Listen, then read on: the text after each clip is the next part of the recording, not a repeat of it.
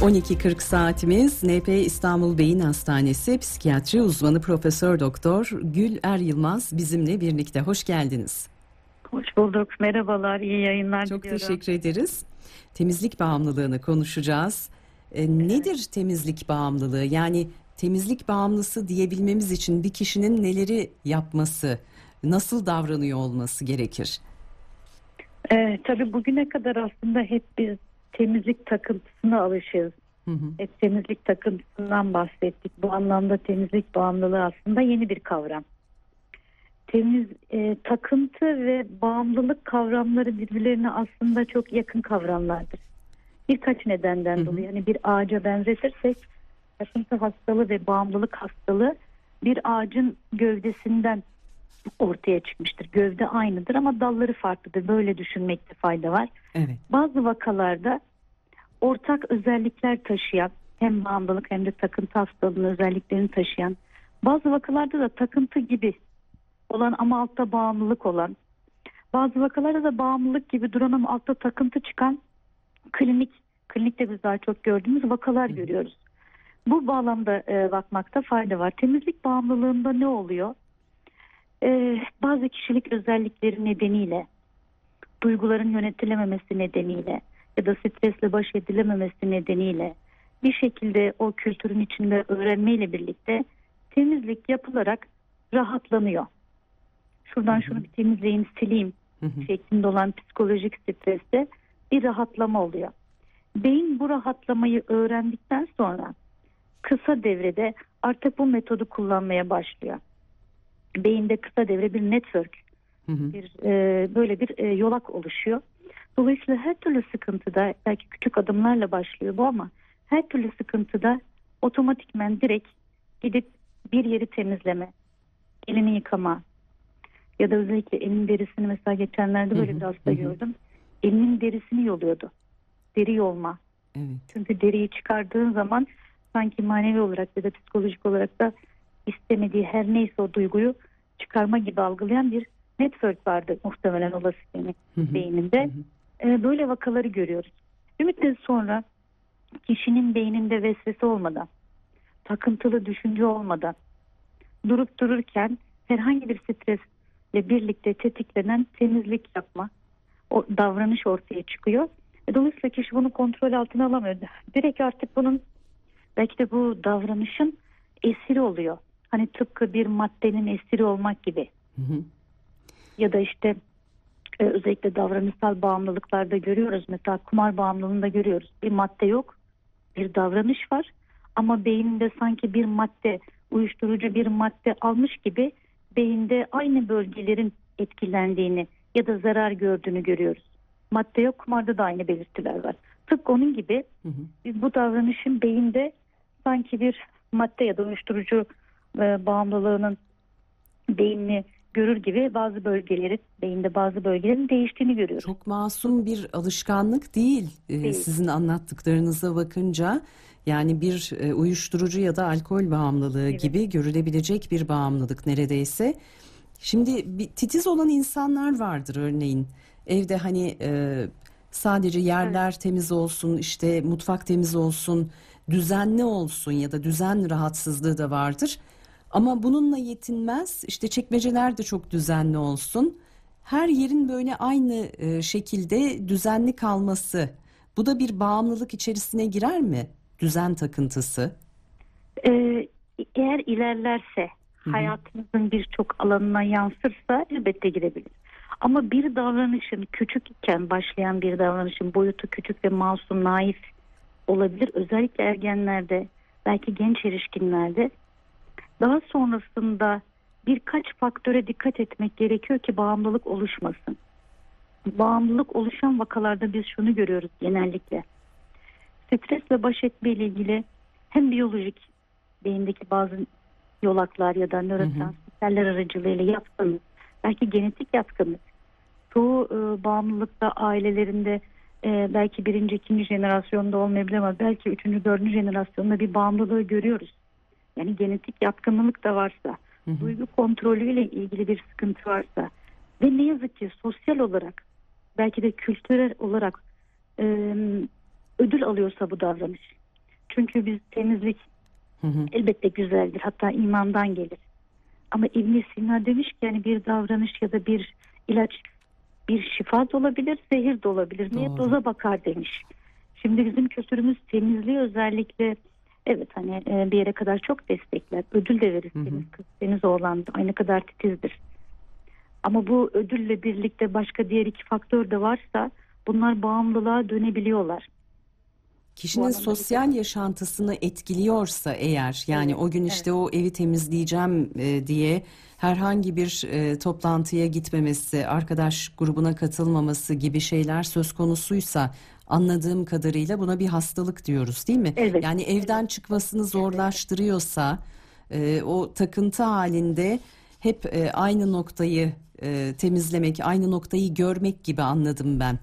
Hocam doğru mu? Evet şöyle bir örnek vereyim isterseniz.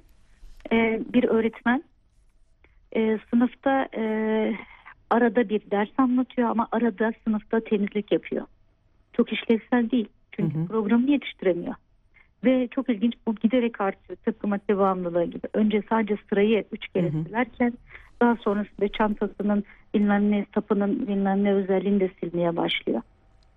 Yine bir e, çalışan, aktif çalışan tuvaletten belli ritüelleri yapması gerektiği için çıkamıyor. En az iki saat tuvalette kaldığınızı düşünün. iki saat tuvalette kalıyor. Elbette ki hani hem işe kendinizi veremiyorsunuz Hı hı. çünkü bir davranışın esiri oluyorsunuz. Bir maddenin esiri gibi.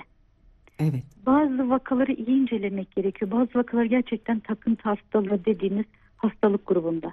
Ama bazı vakalar ikisinin ortak özelliği yani ne o ne o diyorsunuz. Ama bazı vakaların da alttan bağımlılık çıkıyor. O manada artık temizlik bağımlılığı ya da davranış bağımlılığını gündeme getirmeye e, başladı bütün dünya. Hı hı. Şimdi bu pandemi döneminde örneğin e, alışveriş yapıp geldikten sonra bütün torbaları boşaltıp işte onların hepsini poşetlere atıp ya da havalandırıp ya da marketten getirdiğimiz paketlerin üzerine işte bir e, temiz bezle silip kurulayıp o şekilde yerleştirme alışkanlığı oldu birçoğumuzda ve devam ediyor. Ben de buna dahilim açıkçası söylemek gerekirse.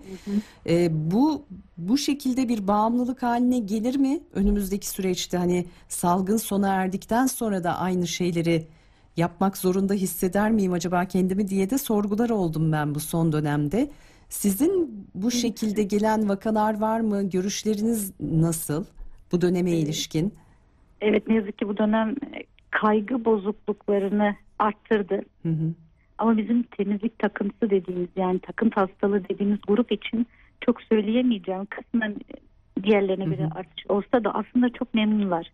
Biz size Onlar kendilerini hocam normal olarak addetmeye başladı değil Evet. mi? Hani Biz bize kızıyordunuz. Evet. evet gibi algılar o yüzden onlar aslında çok da memnunlar. Ama baktığımızda ister takıntı olsun ister bağımlılık şunu görüyoruz biz. Beynin karar verme mekanizması bozuluyor. Beyinde ön lob dediğimiz frontal lobda bir karar mekanizması bir yer vardır. Yani o yerin e, ya nörotransmitter düzeyinde ya da hücre içi bazı mekanizmalar e, nedeniyle bozulduğunu görüyoruz. Hı hı. Dediniz ya şimdi aslında tıbbi bilgi veriliyor. Diyor ki iki dakika yıkamanız yeterli. Ya da işte bir saat şunu yapmanız yeterli. Aman işte dışarıdan marketten aldığınız şeyi yıkamanıza da gerek yok. Ee, benim öyle bir hastam vardı. Toplantıya e, Hı hı. toplantı düzenliyor. Herkes maskeli bir kişide Covid çıkıyor. E, hekim diyor ki merak etmeyin maskelisiniz ekstra size bir şey yapılmasına gerek yok. Tıbbi bilgi veriliyor. Hı hı. Ama buna rağmen o kadar çok doktor gezdi ki Ya. en sonunda stresten hasta oldu. Ha, gerçekten hasta oldu yani. Ama Covid değildi yani başka Evet. türlü hasta oldu. Dolayısıyla karar vermeyen tıbbi bilgiyi uygulama, tıbbi bilgiyi algılama e, ve bu bilginin sonrasında da davranışı değiştirme ile ilgili bir sıkıntı oluyor. Hani siz bu boyuttayım, bu Covid'den sonra ne olur? Eğer beyin bundan haz aldıysa Hı hı. çünkü beyin e, ne yazık ki bunu bağımlılığa döndürdüyse, beyin hazla keyfi karıştırır duruma geldiyse o zaman riskiniz var demektir. Çünkü takıntıda da bağımlılıkta da beyin keyif duygusuyla haz duygusunu karıştırıyor. Normalde keyif almamaya başlıyor ki keyif daha orta uzun vadededir. Daha işlevseldir, daha iyi. Zorlayıcı bir hale geliyor davranış değil mi? Yani zorla onu tamamlamak, yapmak. Şimdi siz anlatırken Ama sebebi şöyle, Aha. özür dilerim Ümit buyurun. şöyle hazla ilgili bir dinamikle dönmeye başlıyor beyin. Haz nasıl? Yani bir araba gibi düşünürseniz haz benzinini kullanıyor beyin. Haz kısa sürelidir. Birden gelir birden gider. Ve bitince benzin bir daha almak ister bir daha almak ister. Hı hı. Ve tekrarlıyor hareket Ve kendini tekrarlıyor evet. maalesef. O yüzden hazzı dönüyorsa bundan keyif alıyoruz ve e, onu hisseder kişiler de hisseder rahatlatıyor hocam beni diyorsa orada korkmaya daha doğrusu belki de e, Endişelenmeye gerek e, var. düşünmeye gerek var değil. İki dakika gibi çok kısa bir zamanımız var. Ee, TRT ekranlarında bir dizi yayınlanıyor. Çok da sevilen bir dizi Masumlar Apartmanı. Biz aslında o takıntıları orada daha yakından görmüş olduk. İşte e, mutfakta herhangi bir sebzeyi dört kere yıkamak zorunda olmaları, e, oradan çıkamamaları, yemek hazırlayamamaları zamanında, hatta evden dışarı çıkıp bir başka yerde sosyalleşememeleri gibi bir takım davranış bozuklukları var e, karakterlerin. Yani biraz bu e, dizi üzerinden bakarsak aslında daha net anlaşılıyor sizin anlattıklarınız hocam. Orada nasıl düzelecek bu hastalıklar? Yani bir ilaçla düzelmesi mümkün mü yoksa psikoterapi yöntemiyle mi yoksa ikisi bir arada mı olacak? Hemen söyleyeyim kısaca özetleyeyim. Hı hı. Bu e, tabii ekranlarda gördüğümüz çok anlaşılır davranışlardır. Hı hı, Hani ya ay ne- neler var dedirtiyor belki. Evet. Ama ay bu neler var dedirtiyorun bir ötesine geçen gerçekten insanın hayatını çile haline getiren durumlar var. Mesela benim bir hastam dişini fırçalarken ben yeteri kadar iyi fırçalayamam diye annesine fırçalatıyordu. Oo. Ve kadıncağız perişan haldeydi. İşte şuramı şöyle fırçala, buramı üç kere fırçala, buramı beş kere olmadı anne bir daha yap. Hı hı, Yani hakikaten bir ızdıraptan, bir çileden bahsediyoruz. doğru. E, kötü bir şeyden bahsediyoruz. Tedavisinde çok şükür ki e, neredeyse yüzde doksanlara varan e, hem terapi Hı hı. hem ilaçlar hatta yeni beyin e, uyarım tedavileri e, ortaya çıktı. Çok da faydalanıyoruz biz. E, beyine bazı elektromanyetik uyarı değil e, verilerek beynin bu karar vermesini Tedavisi mümkün yani. Evet, Peki. Evet, öyle Noktayı diyebiliriz. böyle koyalım o zaman hocam. Süremiz sona erdi. Çok teşekkür ediyoruz. Çok güzel bir konuydu. E, sayenizde bilgilendik. Estağfurullah. Profesör Doktor Gül Er Yılmaz, NP İstanbul Beyin Hastanesi psikiyatri uzmanı. Son konuğumuzdu sevgili dinleyenlerimiz. Programı Elif Yıldız hazırladı. Emin Kırık sesimizi sizlere ulaştırdı. Mikrofon başında ben Özden Kahraman. Güzel bir hafta sonu tatili geçirmenizi diliyoruz. Covid tedbirlerine de dikkat edelim lütfen diye uyarımızı da yapıyoruz. Pazartesi yeniden görüşmek dileğiyle. Hoşçakalın efendim.